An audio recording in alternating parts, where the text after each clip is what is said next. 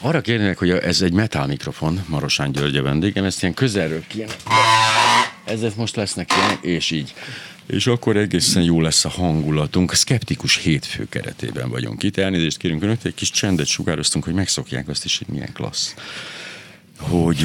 Mennyivel jobban jártak, amikor csend volt? De áj, nem, én nem, nem hiszek ebben, nem vagyok olyan kritikus alkat, én igazából tökéletesen elégedett vagyok a teljesítményünkkel.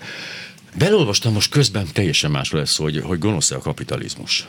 Abba olvastam bele közben, és azt gondolom, hogy talán nem nagyon térünk el a, a témától, hogyha egy pici, egészen picit belemeltünk ebbe, mert, mert ez borzasztó érdekes, hogy ugye, ugye a ragadozókkal kapcsolatban gonosz a tigris, ugye felteszik kérdést, hát nem, valószínűleg nem gonosz, bár ennek ellenére lecsapja a zebrát és megeszi. Tehát nem, a zebrát nem, de mondjuk mindegy, mert Afrikában nincs amit tigris. elér, amit, és húsból van. Ami, igen.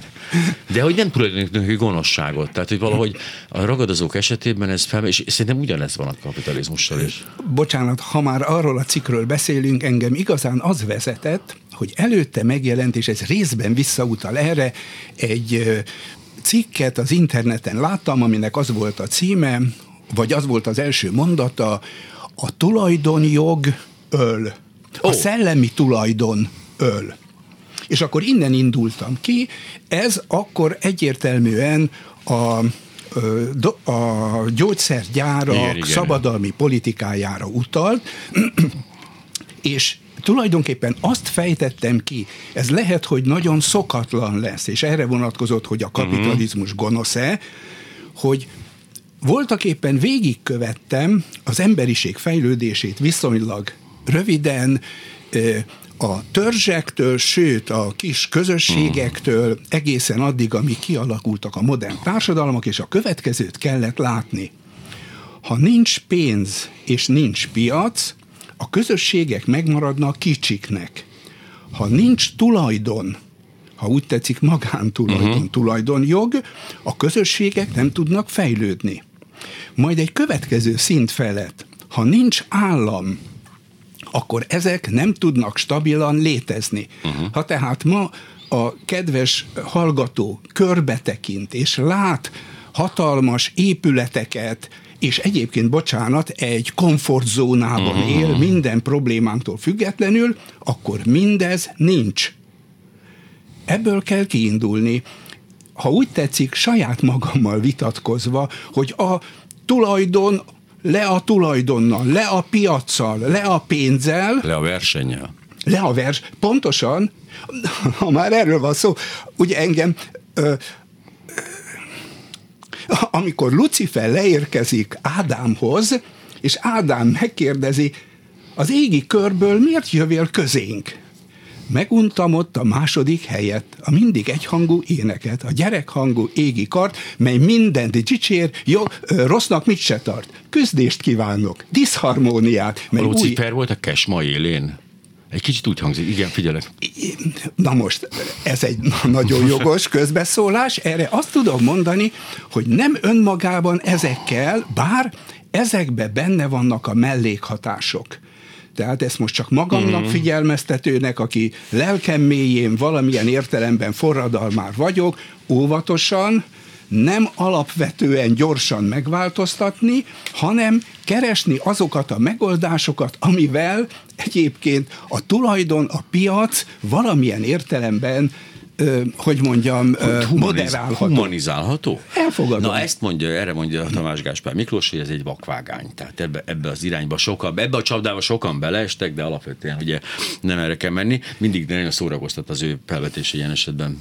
Hát ha már ezen a nyomvonalon haladunk, uh-huh. akkor a következőt szeretném mondani, és akkor, ha ő ülne itt, és esetleg másoknál is kicsapja ez a biztosítékot, ha azt mondom, ha majd a bőség kosarából mindenki egyaránt vehet, és ezt minden magyar folytatni tudja, ha majd a jognak asztalánál, ha majd a szellem napvilága, szeretném elmondani, hogy tulajdonképpen elérkeztünk a hamajd korszakba. Ó.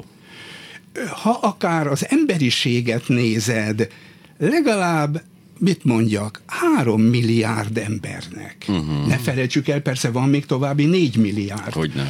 És ha vesszük Magyarországot, mondjuk 10 millióból legalább 5 milliónál tulajdonképpen eljött ez a pillanat.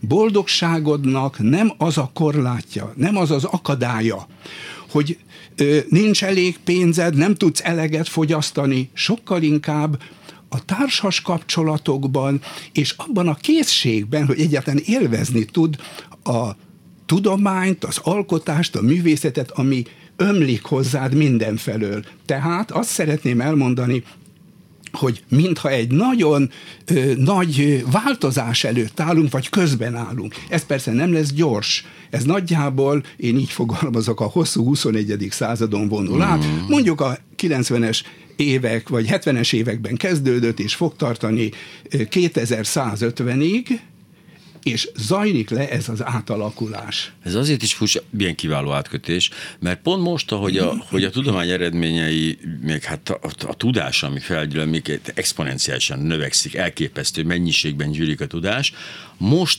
tört előre az a legbutább irányzatok egyike, már kormány szinten is, tehát magas szinten is. Pont most, most erő, erősödtek meg a világ legnagyobb hatalma az Egyesült Államokban, egy olyan ember került elnöki posztba négy évre, aki hát csak néztem ilyen nagyon-nagyon fú, vagy se év, hogy nagyon-nagyon furcsán így néztem rá, hogy ez most akkor hogy? Tehát, hogy pont a legbutább emberek egyike. Ez egy nagyon érdekes jelenség, és nagyon összetett. Tulajdonképpen ennek a hátterében és akkor bocsánat, egy viszonylag kevésé ismert hatásra szeretnék hivatkozni, ez a Dunning-Krüger hatás. Ezt még évtizedekkel ezelőtt mutatták meg, és ennek egy nagyon fura, kísérletekben megmutatkozó eredménye van, nevezetesen.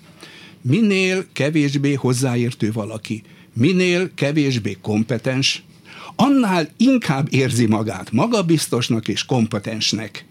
Tehát itt kialakult egy nagyon fura helyzet, emberek nagyon könnyen becsaphatók. Tehát pontosan ez a társaság, uh-huh. ami a társadalomnak egy nagyon jelentős részét foglalja magában, viszonylag könnyen megvezethető, és az elmúlt évtizedekben egy sor olyan ö, módszer, média, hatás született, ami lehetővé teszi ezeknek az embereknek a ha úgy tetszik, manipulálását, becsapását, és hajlandók a legteljesebb őszintességgel, tudatossággal hülyeségeket csinálni. Hát de a becsapás tudománya is tudomány. Ez, ez pontosan Az is fejlődik a leggyorsabban, úgy látom. Majd, hogy nem, részben erről is a tudomány, vagy a tudós, vagy a tudományra, a tudósra támaszkodó felismerések vezetnek, ez valóban így van, amelyik megmutatja, most ha már ezekről beszélünk, ugye nagyon jellegzetes, ahol voltak éppen az a tudomány, ami az embereknek a manipulálására szolgál, és tulajdonképpen a tudomány lejáratására szolgál, ez a agnotology elindul egy olyan történet, amikor az 50-es évek elején, mondjuk 53-ban megjelennek az első kutatások arról, hogy a dohányzás, a dohányzás hogyne, tüdőrákot hogyne. okoz. És akkor összejönnek valahol Amerikában, ez mindig így szokott lenni, a nagyhatalmú emberek és a public relations szakemberek, hogy mit csináljunk. Uh-huh. És az egyik lehetőség az az, hogy kutatásokat kellene indítani, hogy ezt megcáfoljuk. És akkor a PR szakember a következőt mondja, figyeljetek ide, az egyrészt nagyon sokba kerül, másrészt egyáltalán nem biztos, hogy azt fogják Bizony, az, bizonyítani, amit szeretnék. Ez a tudománya, ez a probléma egyébként. Így van. Ezért sokkal jobb lejáratni a tudóst, lejáratni a tudományt, hírezteld el a tudósról, hogy meg egyáltalán nem biztos, hírezteld el, mondd azt, ami mhm. egyébként igaz is, hogy hát van egy kutatás, ami ezt mutatja, van egy másik kutatás, ami amazt mutatja. A tudósról egyébként is nagyon gyanús, mert ő részt vett egy mozgalomban, ahol olyan zászlót emelt föl, Igen. és akkor már az ő véleménye nem is számít úgy, és tulajdonképpen ezzel indult el, ez egy nagyon fura dolog, az 50-es évekig a, a 19. századtól a tudomány fejlődése sikertörténet abban az értelemben, hogy fokozatosan a tudós celeb lett, a tudósra figyeltek. Einsteinről tudni illet, a kvantummechanikáról illet tudni. Mármint a, a, a létezéséről, a mert létez... aztán egy szót sem róla, hogy mi ez bocs, ha már erről van szó, nemrég láttam megint a Molnár Ferenc 1-2-3, hmm. ami egy fura karriertörténet, és a végén a bankigazgató a sofőrt, aki tulajdonképpen egy gazdag ember lesz, megtanítja arra, hogy milyen témákról érdemes beszélni, milyen témákról kell tudni a, a felső társaságban, mm-hmm. és sok mindennek megjelenni. És mi a véleménye a kvantummechanikáról? Mi erre a jó válasz? Most tanulmányozom. Ezzel csak azt akartam mondani, hogy a tudomány és a tudós celeb lett. És az 50-es évektől megjelenik egyrészt, amikor azt mondom, hogy atom, akkor az egyik embernek az atomreaktor, másiknak meg az atombomba jut eszébe. Ha azt mondom, hogy kémia, az egyiknek a magasabb terméshozamokat hozó növények, a másiknak meg a környezetszennyezésű eszébe. Na de, bocsánat, na de mikor vált el egymástól ez a két dolog? Tehát tudjuk azt, hogy tehát van a dohányzás, és van a, a, a statisztika, a tüdőrák. Tehát ez, ez, egy, ez egy tény, ez, ez, ez van, ez átvonul az időn. És egy időben ugye nyilván az volt, hogy meg, hát nyilván borzalmas, őrületes extra profit, tehát mindent, mindent megpróbáltak, és nem volt végtelen pénz állt a rendelkezésükre, hogy ezzel próbálkoztak, de mikor vált el egymástól maga a tény, tehát hogy már pedig ezt és ezt és ez következik ebből, az interpretáció, tehát amikor lett fontosabb az, amit hazudnak valamiről, mint amit, ami van? Ez nagyon fontos kérdés. Tulajdonképpen ez vonatkozik abban a indulási kint említett cikkemnek a végén még csak egy fél mondat, mert amit utána fogok, amikor egyszer csak a hatalom, és a, a pénzügyi és a politikai hatalom és a tudós vagy egyes tudósok összefognak, és megvezetik a dolgokat. Tehát a, ilyenkor a, a tudóst, ha úgy tetszik, fölhasználják arra, a tudós beleegyez, a tudomány beleegyez abba, hogy vele hogy is mondjam, takarózva a dolgokat elfogadtassák. Tehát akkor erről nem beszélünk, a szabályzásban visszaszabályoznak, és azt mondják, hogy még ez nem annyira nagyon fontos, ide tartozik, és nagyon jól lehet látni ezt az amerikai opioid botrányt. Igen. Ami ugye arról szól, hogy ö, fájdalomcsillapítót adnak az amerikainak, ami alapvetően egy nagyon jó, ö, fontos dolog, és a, vá- a vállalatnak ez hatalmas, ö, hogy is mondjam, profitot hoz, és akkor megint jönnek a PR szakemberek, akik elmondják, mondd azt, ne beszélj arról, hogy hozzá fog szokni, hanem hogy a stresszét enyhíteni fogja, az élete boldogabb lesz, olyan orvosoknak adj lehetőséget, akik ö, ö, folyamatosan mindent fölírnak, és egyszer csak megjelenik az, hogy az elmúlt évtizedben az egyetlen fejlett állam, ahol csökkent az átlagos életkor, Amerika volt. Ahol függővé tettek ahol... rengeteg embert, Pontos. és ez egészen megdöbbentő, mert hogy ez nem 1940-ben történik, amikor el lehet mi is már, hanem az internet korában, amikor rendelkezésre állnak az adatok, hogy már pedig ez a szer, ez, ez a egyik legkeményebb dolog, amit, tehát a kontergán óta ez a legdurvábbak egyike. Így van, pontosan. Méghozzá, mert a kontergán, ha úgy tetszik, véletlen volt, hogy és később, igen. és onnantól kezdve nem lehet a terhes ja. nőknek olyan gyógyszert adni, ahol ne vizsgálták volna meg ezt a dolgot. Itt viszont megvannak, a, megvannak az eredmények, egy picit ilyen ez a mostani járvány kapcsán a szabadalmi dolog is. Uh-huh. A szabadalom eredetileg a szellemi tulajdonra adott szabad nagyon fontos, megteremti az alapját, hogy érdemes legyen feltalálni, életedet arra áldozni, hogy folyamatosan kutass, stb., és utána a szabályzásban megdumálják, ha úgy tetszik, hogy minden új változat, bármilyen kicsi, arra meghosszabbítják a szabazatot, és szinte monopól helyzetbe kerül hosszú távon a gyógyszergyár. Tehát megint csak visszautaljak arra, amit a elején a cikkben, abban a cikkben írtam, nem a szellemi tulajdon öl, hanem a szellemi tulajdonnak a megmanipulálása, amit a gyógyszergyárak és a, a politika összefonódása. Hiszen ez nem régiben még egészen normális volt, volt egy szabadalom, volt egy három év, öt év, és utána elkezdtek azok a szereket, elkezdhették gyártani azokat a szereket, amelyek hát ugyanaz a hatóanyag Igen. volt, és ami teljesen logikus, hisz beleöltek kutatásba rengeteg pénzt, azt valahogy vissza kellett hozni. Mondjuk itt, ha az állam kivásárolná ezeket a szabadalmakat, azért ez valami könnyítés lenne szerintem ilyen esetben, mert akkor azt mondják, hogy hát ez ennyibe került, és akkor nem kéne három évig várni, azt mondja az állam, hogy itt van ez a pénz, tessék parancsolni, na és akkor elkezdeni gyártani. Lehet, hogy nem tudom, ezért egy naív elképzelésnek hangzik, de ezek a, a pinom változtatások, tehát ezek a, a designer drogoknak az ő, az ő eh, más értelmevet működés, ez, ez már nem fair. Ez így van, elfogadom. Nagyon jellegzetes, hogy Amerikában, de máshogy is a világon rendre előkerült ennek a szabadalmi jog, jognak a ö, újragondolása, és mindenütt valahogy a partvonalon kívülre került, lassan ki, szelektálódott, tehát mégsem csinálták meg. Azt remélem, hogy ezt megfogják csinálni, ami egy normális egyensúlyt fog kialakítani a vállalat ráfordítása és uh-huh. elvárható profitja és a társadalom között azt hangsúlyoznám megint csak az, az induló cikkre visszautalva, hogy itt nem jó az, amikor valaki asztalra csap és azt mondja, hogy az egészet úgy, ahogy van, szüntessük meg. Ennek megvannak a Hisz hátulütői. Miért találnék fel én valamit? Miért tölteném ezzel az életemet, Pontosan. hogyha azért igen, és nem.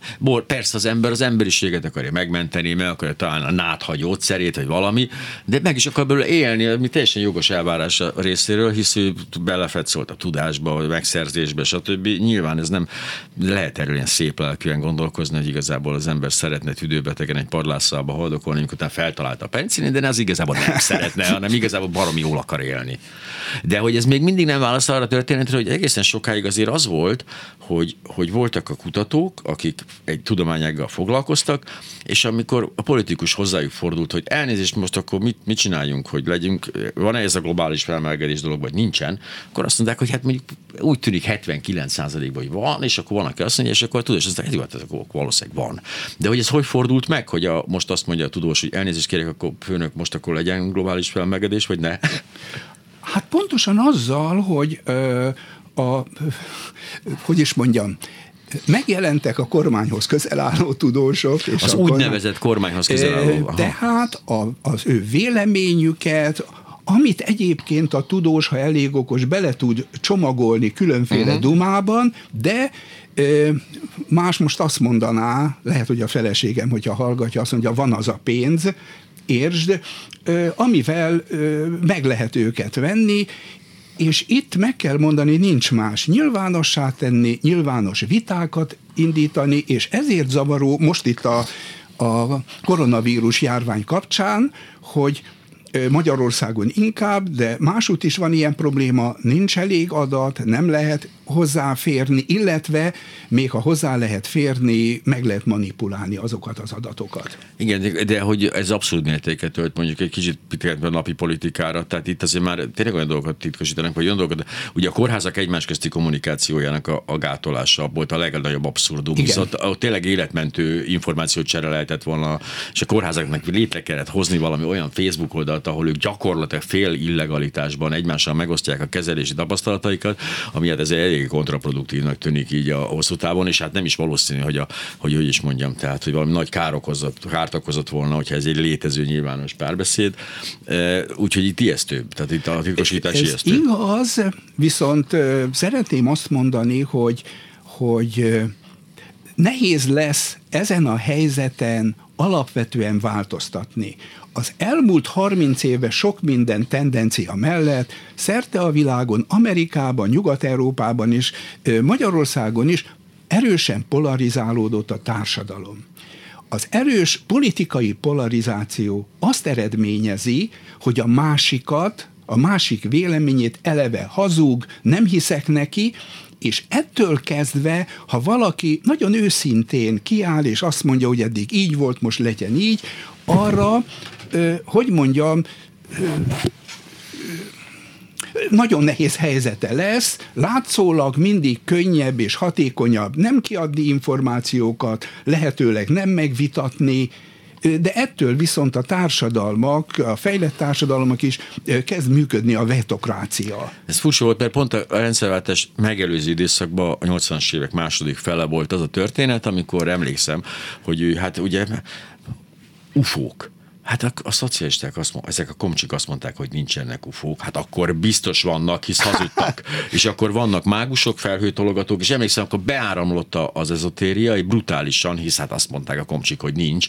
És akkor mindenki, ez, tehát hogyha valaki állít valamit, akit, akit nem szeretünk, akkor minden állítását ez, ez így van, még csak olyan értelemben is, hogy nekem jogom van ezt hinni, jogom van azt az látni. Igaz, az igaz. És ez így van, ez csak azt mutatja, hogy az a fajta, hogy mondjam, tagadás és tiltás, ami akkor működött, bocsánat, hogyha valaki hallgatja, ezt rögtön fogja mondani, hogy de a kedves Marosán úr, Marosán elvtársként maga ebben részt vett, ha, igen, az, hogy...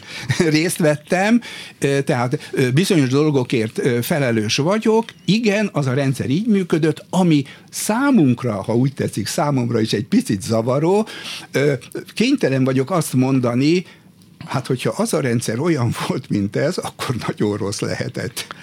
Hát nem, másképp volt rossz, és Igen. másképp volt egész már, ú, ezt nem is tudom. Nem szeretem ezeket az összehasonlításokat, Jó. mert hogy a, a, a Kádárhoz hasonlítani Orbánt, ez egy óriási vakvágány, tehát az, abba azért nem szabadna belemenni, de hogy az viszont kétségtelen igaz, hogy amikor ez így elindult, hogy a, tehát például ugye ez a klasszikus Palkovics féle effektus, amikor azt mondjuk, hogy hát, hát mi az állam, egyébként néha úgy gondolja a kormány, hogy a kormány ad pénzt, de nem, a kormánynak nincs pénze. Szóval az állam pénzt ad a kutatóintézeteknek és a tudósoknak, akkor fölmerül, de hát akkor miért nem mondja meg, hogy mit kutasson? Hát azért, mert nem értesz hozzá, ugye ez egy nyilvánvaló válasz, de ezzel nem elégszenek meg a politikusok, és ezért is, ugye, amit végképp nem értenek, az ugye az alapkutatás. Ugye azt akkor azt ne nagyon csináljuk, mert az ott, ott az nekünk az semmi, azért ködös, hanem kutassanak valami hasznosat, amit aztán ugye Mészáros Lőrinc megcsinál a gyárban. Ez azért érdekes, most visszaemlékszem, életemnek nagy élménye, ez még a, a saját életemhez hozzátartozik. Én eredetileg fizikus voltam, uh-huh.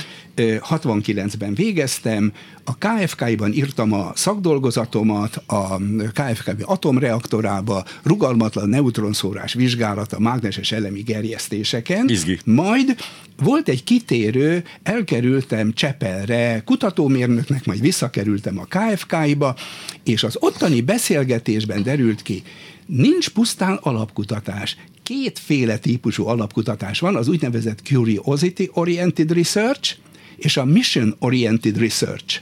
A Curiosity Oriented Research az alapkutatásnak a nagy része az én azért kutatom ezt, mert engem érdekel ja. ez a jelenség, és akkor erre mondták... Ez a tiszta ne... alapkutatás gyakorlatilag. Így van, erre mondták nekem azt, és értettem meg fönn, hogy ezt, mert én tulajdonképpen úgy kerültem vissza, mint tudománytervező, mm-hmm. hogy ezt nem tervezni kell, hanem honorálni. Ha valaki eredményt Gyönyörű mondat. Tényleg így van, ezt szó szerint így hangzott el, a mission-oriented research az más azt lehet tervezni. Ezt teszem, ezt várom, megnézzük, és így tovább. Na de a különbségtétel, ahhoz kell egy kis tudás. Bocsáss meg, Marosán György a vendégem, gyors hírek, hírblokkot kell észrevétettünk magunknak, majd Bob Merli fog arról énekelni, hogy az élet szép, mármint elébe van állva az ember, és ezt követően visszatérünk a szkeptikus hétfővel, de most hírek.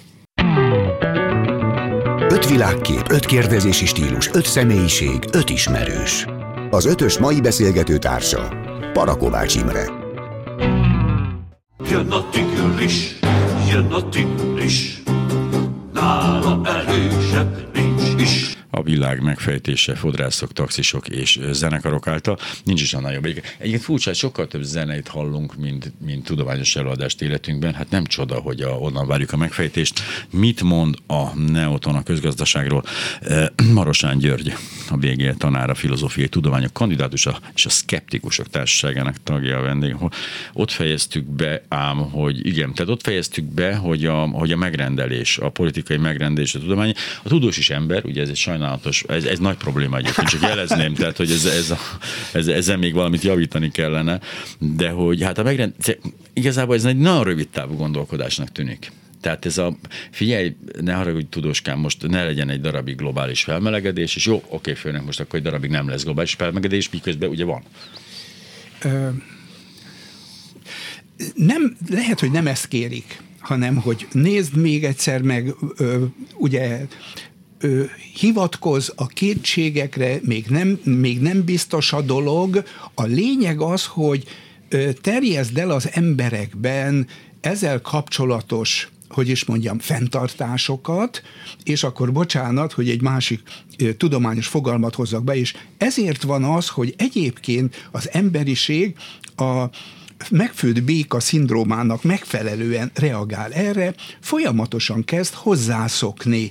Igen, melegebb a dolog, de hát Istenem, és így tovább, csak hogy ennek világosan kell látni a végét. Nagyon sokan most a vita igazán erről folyik, hogy túlléptük a billenési pontot, mostantól kezdve a dolgok folyamatosan romlanak le, hogy ez mire fog vezetni, de az, amikor összeomlásról beszélnek, különösen a globális felmelegedésnél, ez azért 20-30-50 év elnézést, visszaemlékszem arra a korszakra, amikor először olvastam, és erről írtam a szakdolgozatom, vagy a filozófiai kandidátusimat, a, a növekedés határai. Uh-huh. Megjelent, olvastam a könyvet, és számomra megrázó volt, amikor ránéztem a, a ábrára, ami mutatta, hogy valamikor 2035 és 2050 között az emberiség lélekszáma hirtelen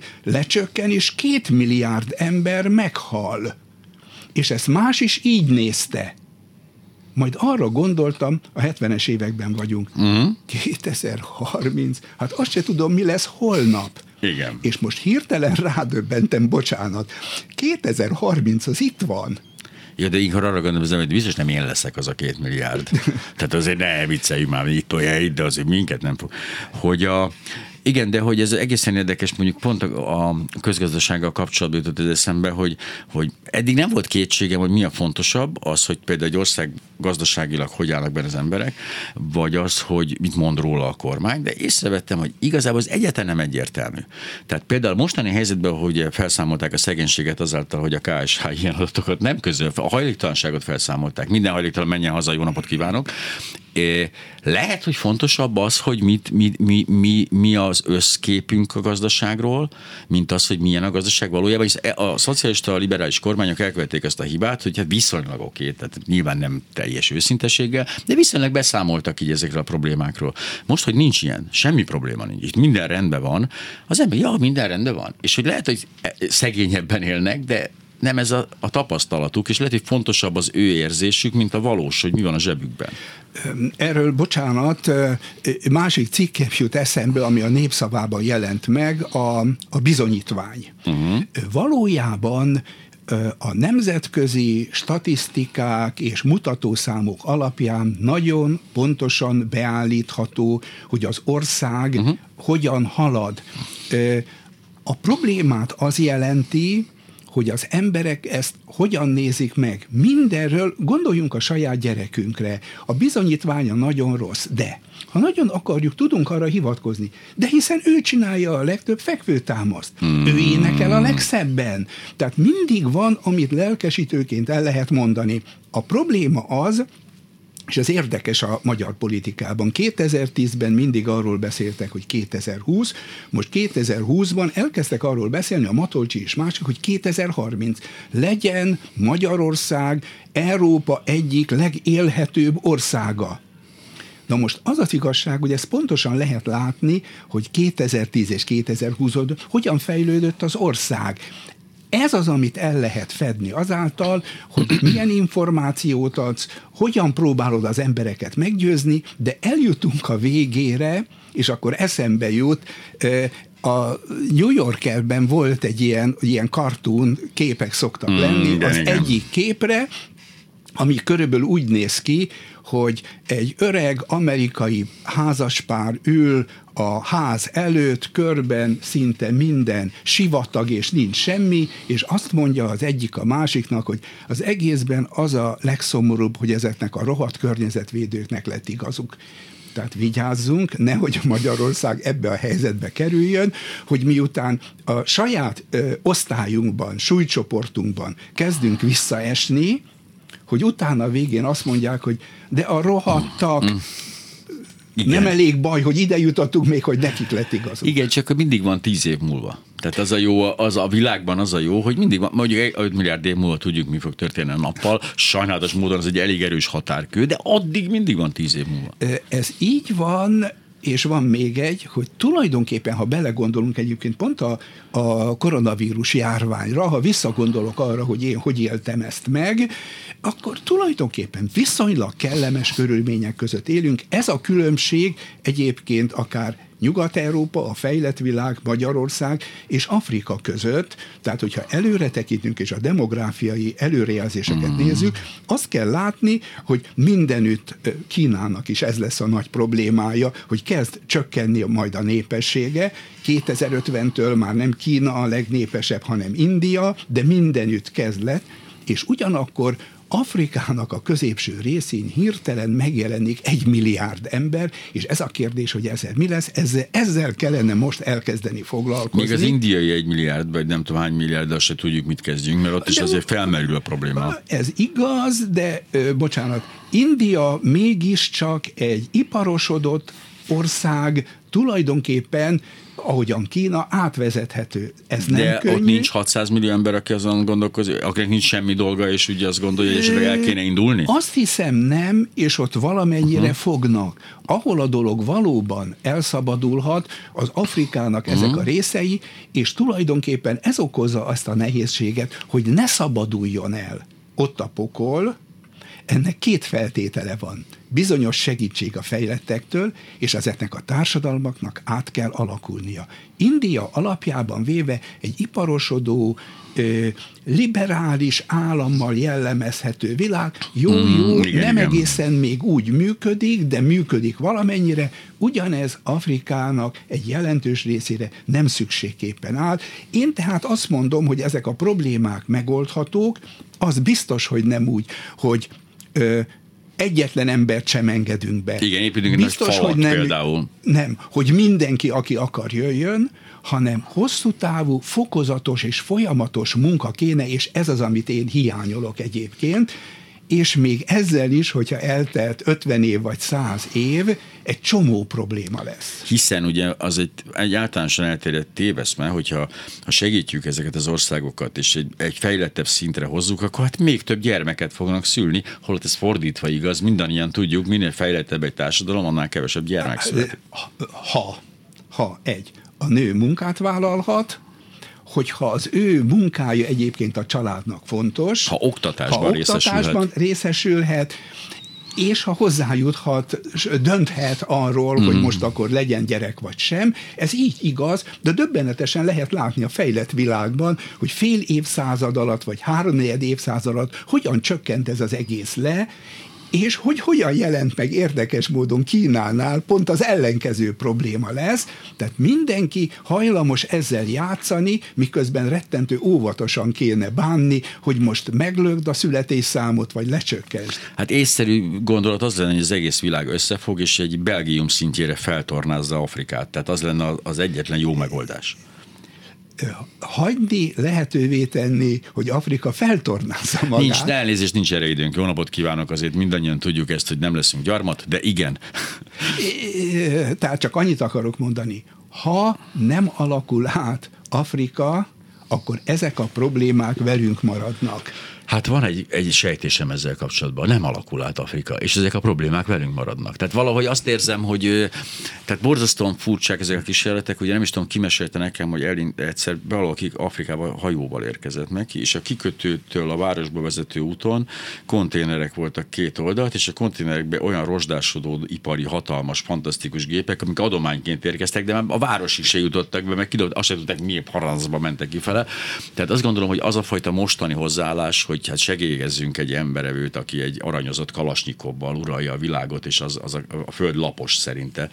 E, vagy, tehát hogy működjön ez az egész, ez egyrészt nincs összehangolva, másrészt meg ahova megy, annak a nagy részei semmibe megy ez igaz, de ezért, ezért fontos az, hogy nincs egyik pillanatról a másikra változás. Csak fokozatos változás lehet, és akkor eszembe jut, látszólag távolról jövök, a, hogy hívják alatt, a koronavírus járvány alatt az ember járt a, a könyvtáramba, és vettem le a könyvet, és Márai Sándornak egy novellás kötete, és ott egy féloldalnyi novella, a cigánylány amelyik arról szól, majd, hogy nem, ha fölkészülök, hoztam volna, hogy én nem is értem, én boldog családban élek. Van a papa, akinek olyan szép ruhája van, itt van mindenki, a, a, a testvérem, nem tudom, a ezt készíti, én szórakoztatom a férfiakat, mindenki boldogan él, és akkor jönnek valakik, akik azt akarják, hogy én menjek be gyárba dolgozni, és ezt csináljak, azt uh-huh, csináljak. Uh-huh. Nagyon vigyázni kell az embernek, mert ö, a, a társadalom ö, hogyan befolyásolja őt. És eszembe jut, hogy ezek a közösségek nagyjából így tekintenek erre. Miről beszélsz te, hogy gyár, meg tanulás, meg minden? Én azt az életet szeretném, amiben éltem. Nyilván. Ehhez kérek tőled némi segítséget, ez nem sok, ennyit igazán megtehetsz, de ez nem fog működni. Tehát ezért mondom, hogy ez, bocsánat, még egy másik dolog, uh-huh. a, az Ámosz Óz nevezetű izraeli írónak volt egy nagyon érdekes mondása. Ez azt mondja, hogy minden szomorú történetnek, és amiről beszélünk, egy szomorú történet, kétféle befejezése van. Az egyik a Shakespeare-i. Halottak, hevernek szerteszét. A másik a Csehovi fusztrált emberek bóklásznak a színen, de legalább mm. élnek. Na most ez azért tragikus, mert az, amiről beszélünk, ez a népességrobbanás Afrika, ez egy szomorú történet a legtöbb, amit elérhetünk az, nem tudom, hogy ez valakit lelomboz, hogy száz évig folyamatosan megyünk, segítünk, tanítjuk, átnevelünk, ők is mennek és csinálják, és a végén a rohadt életbe Igen. a régi olyan jó volt. Bizony. De mi a másik alternatíva? A halottak mindenfelé. Egy milliárd halott. Ez azért elég ijesztő. Kétségtelen ijesztő, bár az, az egyébként folyamatosan azért borzalmas ez a kormány többek között, mert lehetetlenné teszi a normális párbeszédet a migrációról. A migráció tudni nem jó vagy rossz dolog, a migráció az egy létező ez... dolog, aminek bizony nagyon kellemetlen mellékhatásai vannak, egyébként haszna is van, meg bizony lehet haszna, de egyszerűen lehet róla beszélni. Mi jön a, jön a migráns, megeszi a Bibliát, és ha valaki más mond, az hülye. Ez, ez pontosan így van. Mindkét oldal nagyon nehezen tud, tehát ezért kéne ezen túllépni, ezért kéne tulajdonképpen leülni, és bocsánat, hogy visszatérek a, na, na, hát a, a szkeptikus dologra, az nekem a bizonyos értelemben a frusztrációm, vagy a, a problémát az jelenti, hogy én a szkeptikusok szerepét részben abban láttam, hogy a szemben álló feleket valamiképpen leülteti, és egy szakmai vita van. Most ezen a következőt kell érteni.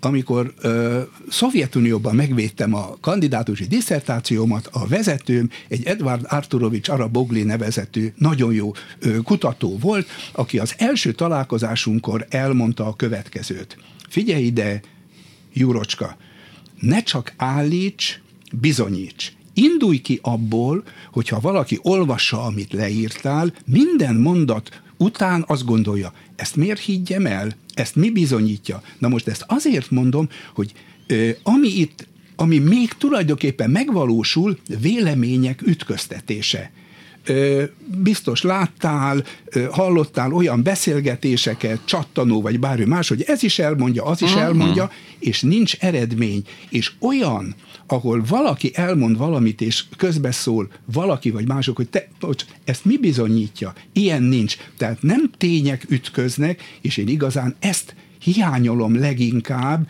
és ott vagyok problémában, hogy ezeket a tényszerű ha úgy tetszik, tudományos vitákat szeretném látni. Igen, csak az ő általa feltételezett olvasó egyre kevesebb.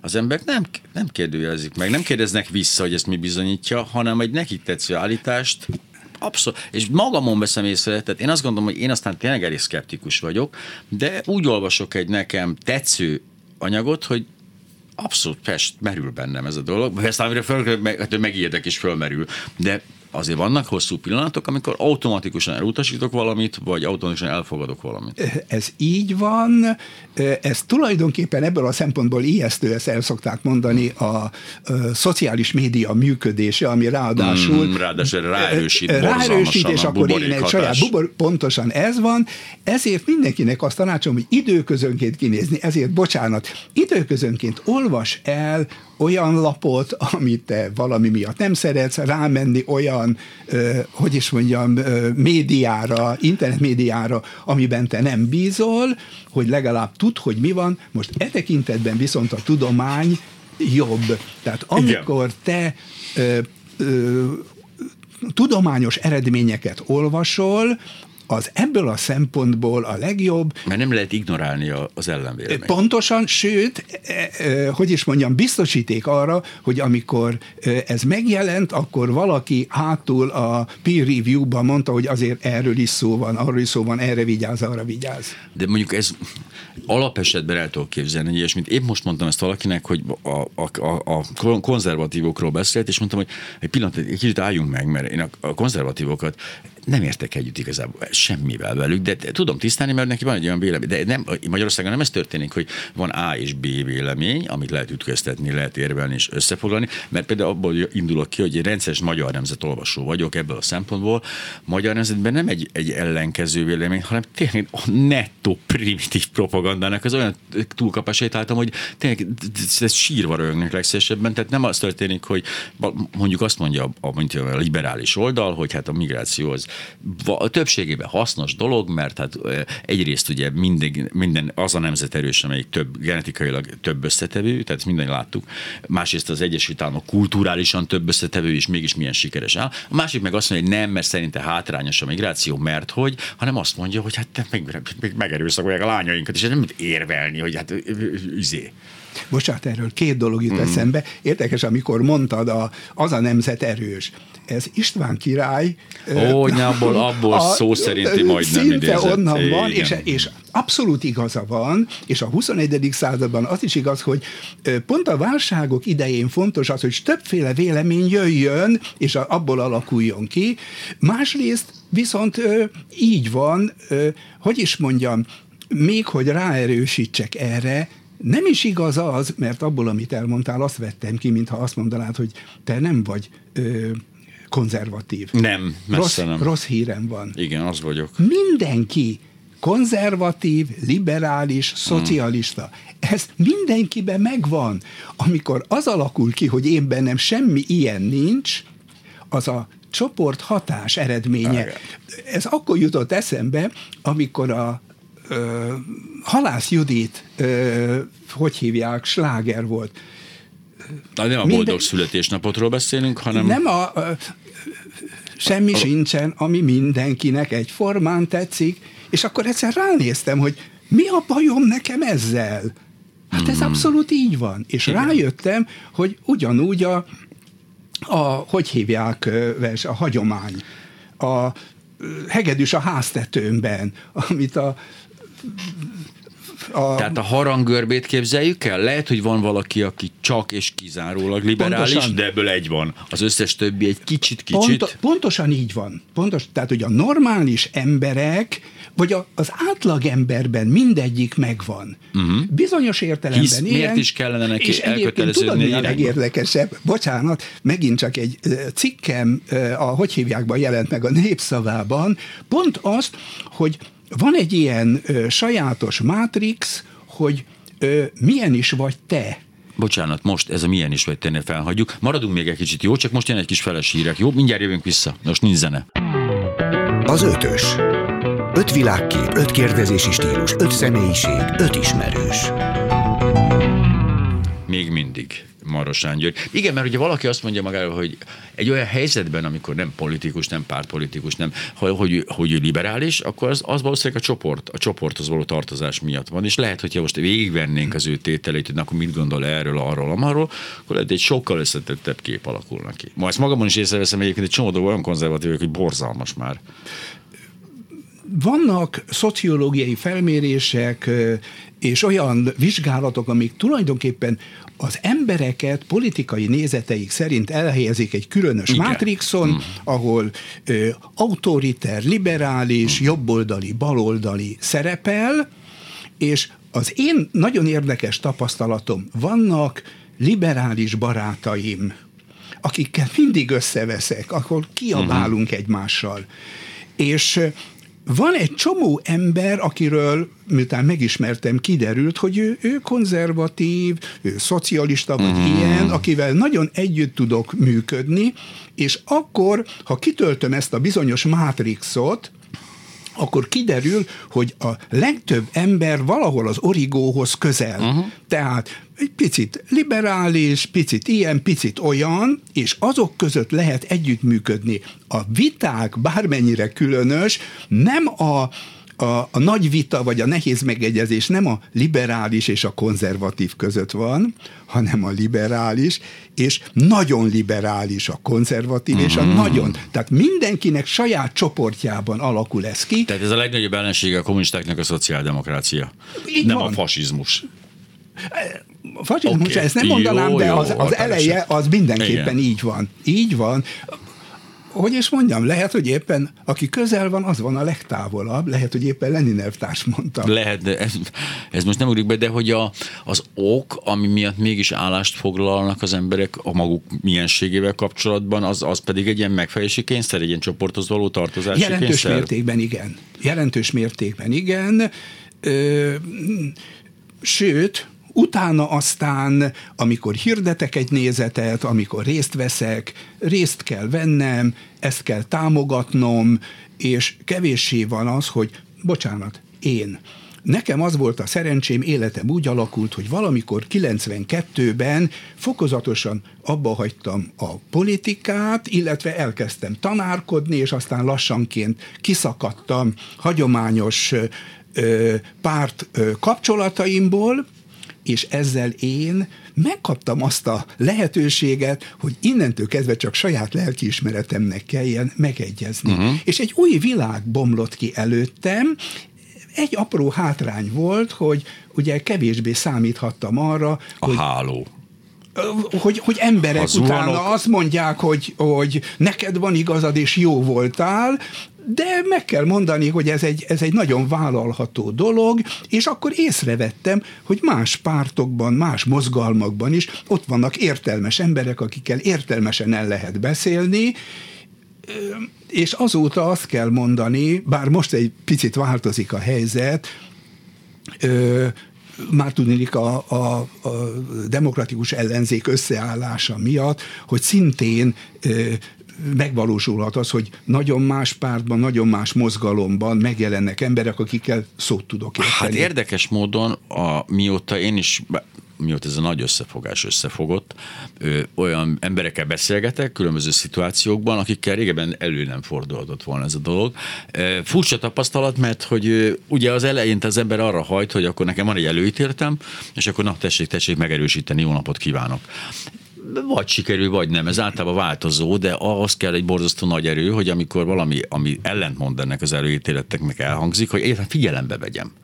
Tehát az a furcsa, hogy hajlamos elengedni az ember a fülem előtt, ami ellentmond ennek. Legalábbis magamon ezt tapasztaltam, hogy erővel kell meghallgatom még egyszer a mondatot, és akkor jaj, nem, ez nem azt jelenti, amit én. Mert tudok, egy, egy konkrét állításnak tudom, el tudom tüntetni a jelentését, csak előítélet miatt. Ez egy nagyon érdekes, hogyha szabad még egy ö, rövid Abszolút, történetet elmondani. Nekem ekkor mindig, és ami a legnagyobb veszély, ami fenyeget, és amit jó volna megérteni, egy Stanislav Lem Nobella jut eszembe. Neki a kedvence a Pirks pilóta. A hmm. Pirks pilótát elküldik egy barátjával a holdbázisra, ahol egymás után két különös, tragikus eset történt. Ott vannak az emberek az állomáson, ö, vizsgálják a berendezéseket, majd minden elhal, elhalkul, és amikor jön két hét múlva egy új társaság, azt látják, hogy ott vannak meghalva. Jön egy új társaság, ugyanaz történik, és akkor küldik ki Pirks pilótáikat. És egy este Pirks pilóta készíti a vacsorát, a társa valahol a keszomban vizsgálja a berendezéseket, amikor hirtelen vészjeleket ad. Pierce pilóta fölpattan, rohan ki, és visszanéz az ajtóból is. Eszébe jut, vagy emlékszik, hogy mindenütt ez a kép van. Este van, készítik a vacsorát, és utána halott. És azt mondja, ha én most kirohanok, akkor velünk is ez történik, tehát visszaül. Az, hogy mi történik, ezt már elfelejtettem, de mindenkinek ezt javaslom. Amikor vitáink vannak, Gondolj arra, amikor neked azt mondja a másik, hogy te ez meg az, ha te erre úgy válaszolsz, ami a kultúrkörünkben szokásos, hogy én, te, te meg ez vagy, annak mi lesz a vége? A vége az, hogy soha többet nem beszélünk egymással. Én tehát, bocsánat, azt tanácsolom mindenkinek, neked is, magamnak is, hogy amikor valami ilyen inzultus ér, ülj vissza egy pillanatra.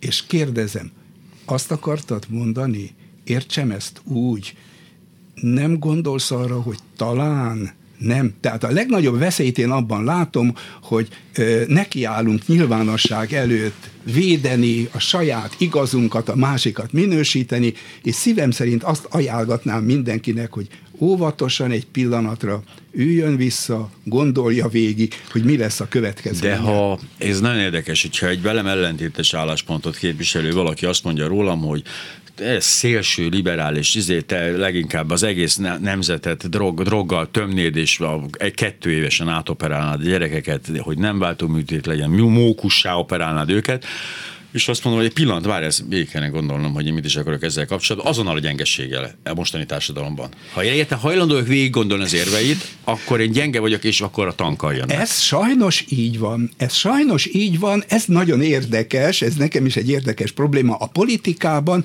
amikor te megelőlegezel a világpolitikában, uh-huh. amiről szó van. Ha te nem rögtön ütsz vissza, akkor ezt a másik fél a gyengeség jelének, és annak megfelelően kezel téged nem tudok itt mit mondani. Szerencsére uh-huh. nem vagyok politikus, nem kell ezeket a döntéseket nekem meghozni, de azt tudom, ha én most keményen visszaszólok, akkor bocsánat, Arany János, többről többre szórul szóra, majd szitokra, azt, majd azt karolra. Azt már ismerjük, azt, azt a kimenetelt, igen, pontosan, pontosan. így van. És ennek ellenére azért újra és újra ezt a forgatókönyvet veszük elő, egészen most már talán odáig egyébként, ami most már nem kezdjük el a csapatokat átküldeni, mert hogy azt mondtuk, hogy ez az nagyon sokba kerül. A háború az igazából nagyon-nagyon rossz dolog, ez fantasztikus, hogy erre azért ráébredt a társadalom, mert hogy klassz módszereink vannak arra, hogy ennek elkerülése ugyanazt az eredményt elérjük, tehát ezt kiiktattuk, de mindezek ellenére alapvetően azt mondja, akkor lenyomjuk a másikat. És hogy nem létezik más megoldás, ez a forgatókönyv nagyon ki van csiszolva, de azt még nem is láttam polit politikában még soha nem fordult ez elő, nem? Hogy, hogy az egyik ország azt mondja másiknak, hogy te meg izé, te megetted Déloszétiát, és azt mondja, ú, tényleg, tehát hogy ez ennyire rossz, hát akkor figyelj, beszéljük meg, hogy tehát ez nincs. Nem teljesen így van. Akkor Tulajdonképpen jó. az, hogy békésen megúsztuk ezt a 20. századot, még a nagyon érdekes pont, hogy hívják a kubai válság és a megoldása a dolog mm-hmm. azzal kezdődik, hogy, hogy Kennedy-t ráveszik arra, hogy rohanja le Kubát. Igen. Adja magát, és, ugye ez kuda, és kudarcot val, és a, a nyílt társadalmak előnye az, hogy Kennedy fölteszi a kérdés, hogy lehettünk ilyen ostobák. És elkezdik kutatni, és rájönnek a csoporthatásra, és rájönnek arra, hogy nincs ellenvélemény, nem volt. És akkor jön, ahogy hívják, a kubai válság és itt már sokkal okosabban viselkednek, és tulajdonképpen ma már látjuk, még azt a lehetőséget is megadják, hogy a, a Hruscsov a szovjetek az arcukat megőrizzék, mert jó, hmm. akkor visszavonulunk Törökországból onnan. Tehát majd, hogy nem, megadják a lehetőséget, hogy vissza lehessen neki vonulni, és nem az van, hogy és így tovább. Tehát történtek ilyenek, talán éppen ezt kéne megnézni, hogy a, amikor viszonylag békésen zajlanak a dolgok le, ott valakik valamikor ezt megtudták. Tehát itt a legfontosabb, hogy érzékelni, mikor indul be a, az eszkalációnak a, a, a, büntetés eszkalációja, ami, ami valami borzalomra vezet, és mikor tudnak ebben megállapodni. Éppen most nézegettük a, e, a orosz és az kínai dezinformációs hadviselés közötti különbséget. Ugye ez egy rendkívül izgalmas, baromi szórakoztató dolog. a, a kínai dezinformáció az egy kicsit ilyen tenyeres, talpas, egyrészt ugye nem Európára irányuljuk, az Egyesült Államokra koncentrálnak, másrészt a kifinomultsága hát hagy némi kívánni valót, hisz ők még az egy, a direkt, tehát lásd kínai vakcina, tehát ők még a dezinformációval azt gondolják, hogy elkezdik terjeszteni a, a pártközpont leíratát ezzel kapcsolatban, ami hát nem egy kifinomult dolog, az ember nem szívesen olvas ilyen leíratokat, hogy már pedig erről a kínai kommunista párt mit gondol ezzel, hogy nem ez meggyőzni. Az orosz dezinformáció egy sokkal összetettebb, sokkal bejáratottabb, sokkal szigorúbb dolog, eszükbe sincs ilyeneket gondolni, hogy Oroszország álláspontja. Arról se tudunk, hogy az Oroszország egyáltalán, aki dezinformál. És hogy az, az a furcsa, hogy a, miközben ezt Kína egész másképp támasztja alá. Tehát ő, Kína Oroszország ellentétben tud már laptopot készíteni, tud telefont készíteni, és tud olyan gazdasági nyomást alárakni ennek a rossz dezinformáció, rossz, rossz pszichológiai hadviselésnek, hogy a hatékonysága ugyanaz lesz végül is, mert hogy miközben az oroszok csodálatosan dezinformálnak, a keletkező lyukakba nem tudnak belépni utána, annak meg olyan sok értelme. És Kína azonnal be tud lépni ebbe a térségbe, és akkor ott közt van egy városom. Ez, ez ja. így van, ezért lesz érdekes, hogy, hogy ennek a vége tulajdonképpen mi lesz és csak azzal tudom, hogy is olyan kvázi leszárni a dolgot, van egy ilyen mondás, van egy kínai átok, élj érdekes időben. Ó, oh, igen, ezt ismerem. Bocsánat. Mozgalmas. Most ilyen, most ezt jutunk el. Kevésé kiszámítható, egy olyan időszak jön, amiben a legtö- legnagyobb jó és a legnagyobb rossz is várható,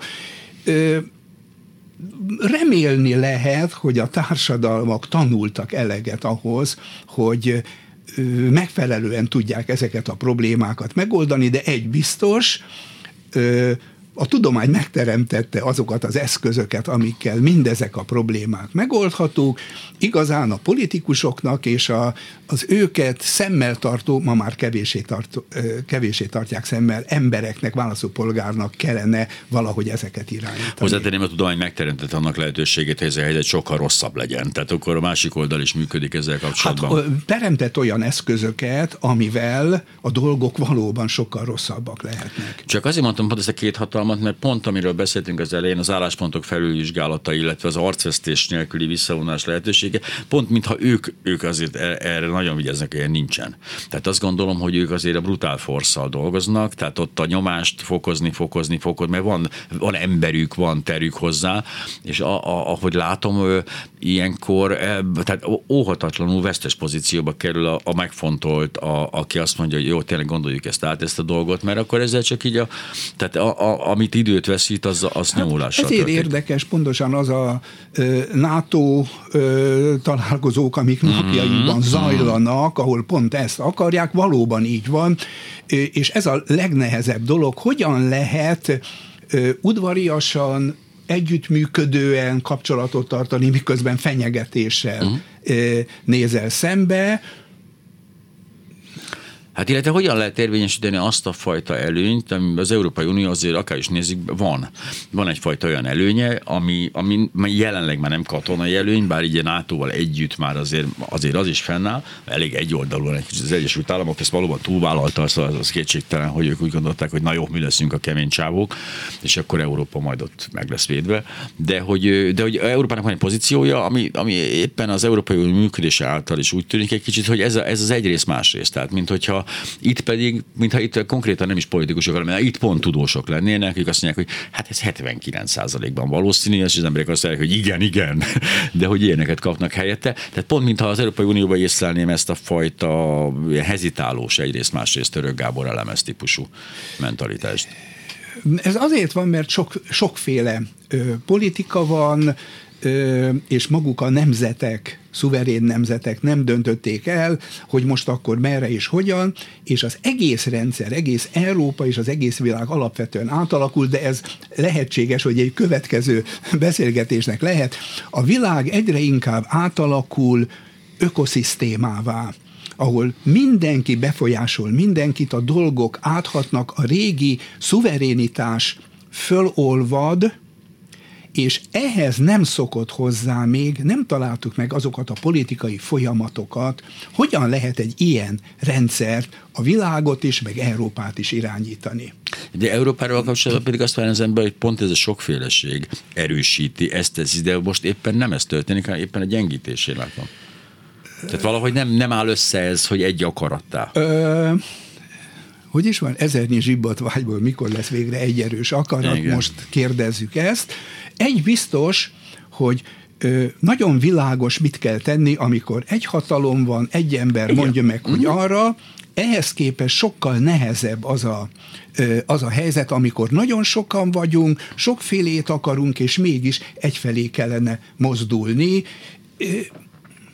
A második világháború érdekes módon erre nem adott egyértelmű választ, hisz ugye ott azért két brutális diktatúra két oldalon volt, és az egyik oldalán valóban volt egy sokféleség, meg volt, és végül is az, ami egyértelmű natur diktatúra volt, az veszte, vesztese lett a második világháborúnak, de ha, érdekes lett volna ez a kép Szovjetunió nélkül, mert akkor azt mondhattuk volna, hogy tessék itt a bizonyíték, az Egyesült Demokratikus Nemzetek erősebbek a diktatúránál, itt azért már nem tudom ezt biztosan állítani. Végül végül is a második világháború azzal ér véget, hogy megszületik az ENSZ, uh-huh. amelyben szuverén államok vannak, és az ENSZ ezek fölött bizonyos értelemben próbál kiegyensúlyozni, közös érdekeket képviselni.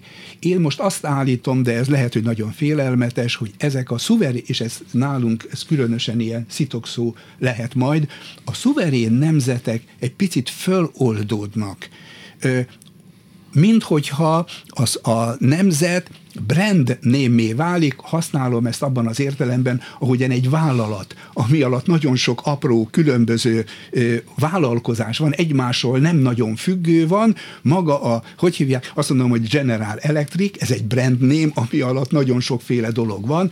Nagyjából ugyanez lesz. Sokféle van, és ezt a nagyon sokféleségnek az együttműködését nem látjuk még. Igen, mert ez mondjuk az Amerikában élő írek. Tehát nekem ez egy ilyen mindig egy jó példa, hogy hát nem vesztették el írségüket. Tehát az, az nem következett be, amit az Egyesült Európában kapcsolatban félünk, hogy ja, soha többé nem tudunk József Attilát eredetiben olvasni, elveszik a nyelvünket, nem leszünk kész, porlad a magyar végünk, mert az amerikai írek, de az amerikai tök mindegy, tehát ez, ez, ott van ez egy jó példa erre, így van, hogy megtarthatod ezen belül a magad nemzeti, arra egyébként gondolnod kell, mert nem magától, Igen. és ugyanígy Magyarország is egy ilyen rendszerben a magyarság megmaradhat kultúrája mellett, de ezzel egyébként okosan foglalkozni kell. Egyrészt foglalkozni kell, de ezzel most is foglalkozni kéne, mert az az igazság, most adottságként kezeljük ezt, hogy akkor ez itt ez a dolog, ez a, itt ez a rántott hús alakú valami, ez itt akkor automatikusan megteremti ezt, holott nem igaz, mert ez önmagától nem működik akkor se, csak az a baj pont egy ilyen szuverén állam esetében, amikor azt mondjuk, és nem bajja, Istenem félre ne nem baj ez, hogy ezt természetesnek vesszük, és amikor azt mondjuk, hogy foglalkozni kell vele, akkor ezek hülye irányokat vesz, hogy a gyerekek Árpád véréről hamarabb tanulnak, mint az, hogy mi az ez az adó. Tehát, hogy, hogy akkor viszont túltoljuk a baromságot. Egy olyan helyzetben, mint az amerikai írek vannak, az egy, természetes igény, tehát, hogy itt van ez a, úristen, itt van az Egyesült Államok telein mindenféle különböző színű, magasságú, színű, szagú emberekkel, és hogy akkor ki vagyok ebbe én? És hát akkor én ez vagyok benne, és ja, ha, akkor jó, akkor megnyugodtam. De közben az amerikai zászlót teszem ki a kertembe, tehát azért értem, hogy ez miért jó nekem nagyon jó a példa, ami mutatja azt, hogy lehetsz egyszerre ír, és egyszerre amerikai. Tehát tulajdonképpen, bocsánat, Európában is ez, lehetsz egyszerre magyar és európai. És van, aki azt mondja, nem, döntsd el, és lehet. Persze, de ha valaki nem tud, azt is meg tudom érteni, csak az nem szomorú. Én nem tudok, elnézést, én vagy európai vagyok, vagy magyar. Ha szabad, még egyetlen, Hogyne. egyetlen példa, ugye 1991-ben a magyar ö, szocialista párt elnökségének a tagja voltam, és mellettem ült a Kósa Feri, aki a filmrendező, uh-huh. aki elmesélte a történetet, neki japán felesége van, a gyerekük Kósa Bálint, ennek megfelelően így néz ki, és amikor az iskolába ment a Bálint már ötödikbe, akkor a tanítónéni ránézett, és azt mondta, jaj de jó, akkor te félig japán, félig magyar vagy. És a Kósa Bálint azt mondta, nem, én egyrészt egészen magyar, másrészt egészen Gyönyörű japán. végszó. Közben Nekem... integetnek nekünk, hogy húzzunk innen el messzire, úgyhogy nagyon szépen köszönöm Marosán ja. Györgynek, de egy, ez, ez teljesen európai és teljesen magyar. Viszont hallásra minden jó.